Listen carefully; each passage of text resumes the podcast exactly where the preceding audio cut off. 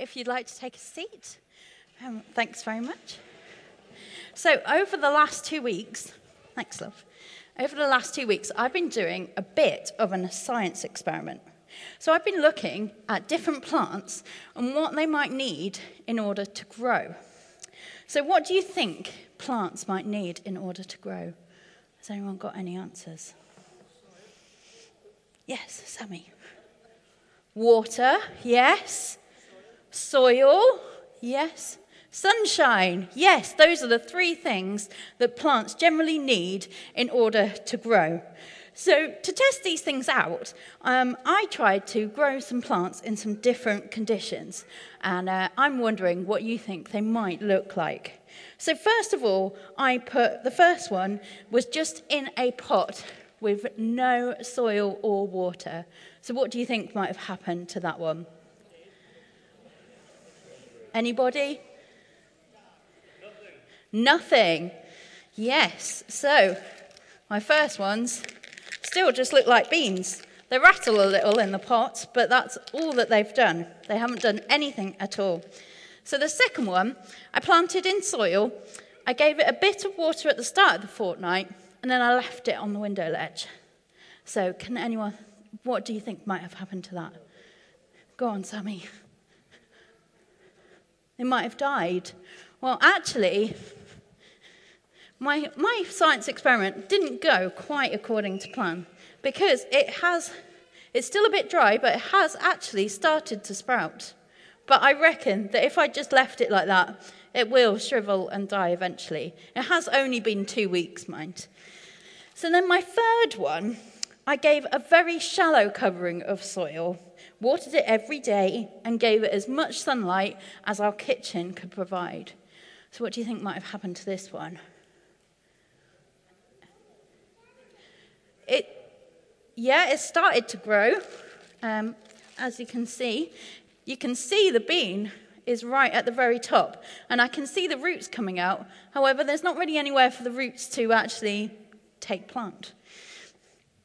And then the fourth one, I planted in soil, I watered it every day, but I kept it in a dark cupboard. So, what do you think might have happened to this one?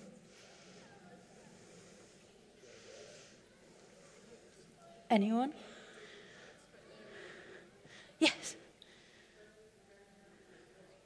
Yes. So it's actually the only plant of mine that has shot right up. But as you can see, it's not very strong, and even just lifting it out the bag has caused it to bend, and it's white, so it doesn't look particularly healthy, but it is one that has grown. So then, my final one I put in soil, I gave it plenty of water, and as much sunlight as I could.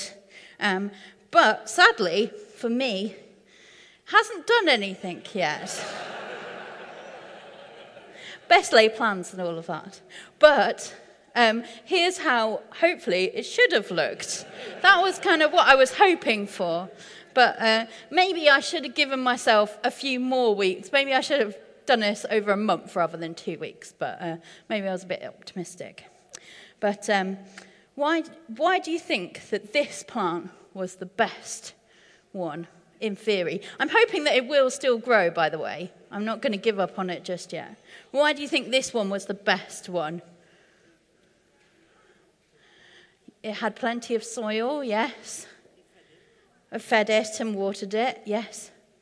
And I gave it plenty of sunlight, yes. So hopefully um, that one will grow, and that's what beans and generally plants need to grow.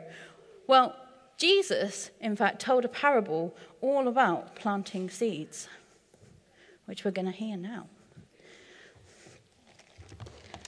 Jesus went to Lake Galilee, but he didn't go to swim or to catch fish. He went there to tell people about God and his kingdom.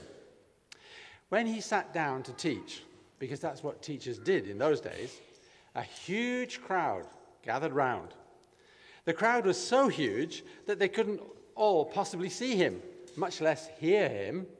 So Jesus borrowed a boat and pushed off a little way from the shore. And when the people could see and when the people could hear, he told them a story. a particular kind of story we call a parable, a story with a special hidden meaning, a story that went something like this. A farmer went out to sow some seed. He threw it on the ground. He threw it here, he threw it there, he threw it everywhere. Some of the seeds that the farmer threw fell on the hard, foot worn path. And straight away, greedy birds swooped down out of the sky and gobbled them up. Some of the seeds that the farmer threw fell on rocky ground where the soil was very shallow. The plants sprang up quickly, but because the soil was shallow, the roots did not sink deep.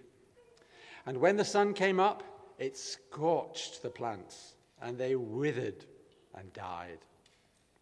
Some of the other seeds that the farmer threw fell among thorns, and the thorns grew up and choked the plants. But the other seeds that the farmer threw fell on good soil, and they produced a crop a hundred, sixty, thirty times what was sown. Well, how does this relate to us? What does it all mean? What was Jesus trying to say? Now, whatever it was, it must have been fairly significant because it's not just in Matthew, but it's in Mark and Luke too. And most of the parables you'll find are in Matthew. Um, but fortunately for us, the disciples were also baffled by this. And so Jesus went on to explain it to them. Jesus explained that the seeds were the word of God, and therefore we are like the soil. So Jesus describes four types of soil. Firstly, the path. The seeds on the path, i.e., the word of God, gets eaten by the birds before they even have a chance to do anything. There is nowhere for it to take root, and it gets trampled and eaten as it, and gone as quickly as it arrived. The message is not really heard, and no attempt has been made to understand it, and so it hasn't really settled. I wonder how long it it took you after you first heard about the Word of God for it to really sink in. Maybe you're still exploring that. UCCF did a bit of research recently and discovered that it takes somebody hearing the gospel seven times before they even begin to really engage with it. Second is the shallow soil. At least there is soil here. Woo! But when hard times come, the roots are not deep enough and so they cannot withstand the difficult times. I wonder if you know somebody who might be a bit like this. They seemed to be strong in their faith, but as soon as tragedy hit, they turned away from God. We can often find it easier to simply give up on God than to press on and rely on Him more. Maybe this is something that you've struggled with in the past. Third is the soil with the thorns. This soil is good it is well prepared and ready for plenty of growth. However, the busyness of our lives and the worries of the day are like the thorns that distract and choke God's word, so it cannot grow to its full potential. Maybe you can relate to this. I know that I can sometimes. It's so easy to get distracted by work or demands of family or friendships, and so we forget that we also need to prioritize our time with God. And finally, we come to the good soil. This is what we are aiming for. The good soil is well prepared. The seeds go in and take root. They grow to be big and strong and produce a huge crop. And I'm hoping that my plant will still do that. It's got plenty of time. I think that our lives are also a bit like the seeds. We need to feed ourselves with God's word on a regular basis in order to grow. We need to be talking to Him and continuing to follow His path that He set out for us. Now, growing a good crop, as you could probably see from my experiment, is actually quite difficult. You need to ensure that the seeds have everything they need in order to thrive. Just hoping for the best doesn't really cut it. And sometimes it will pan out, but you can't be sure. And the possibility of the crop dying early or not producing as much as hoped for is great. And even when you do everything right, sometimes it still doesn't pan out how you planned. Therefore, We need to try and support one another so that when hard times come, we can be firmly anchored in our relationship with God. So, how can we become like the good soil? Well, in order to grow as Christians, we need to hear God speak to us through His word, but we need to be careful that it isn't like the seeds on the stony path where it doesn't really go in.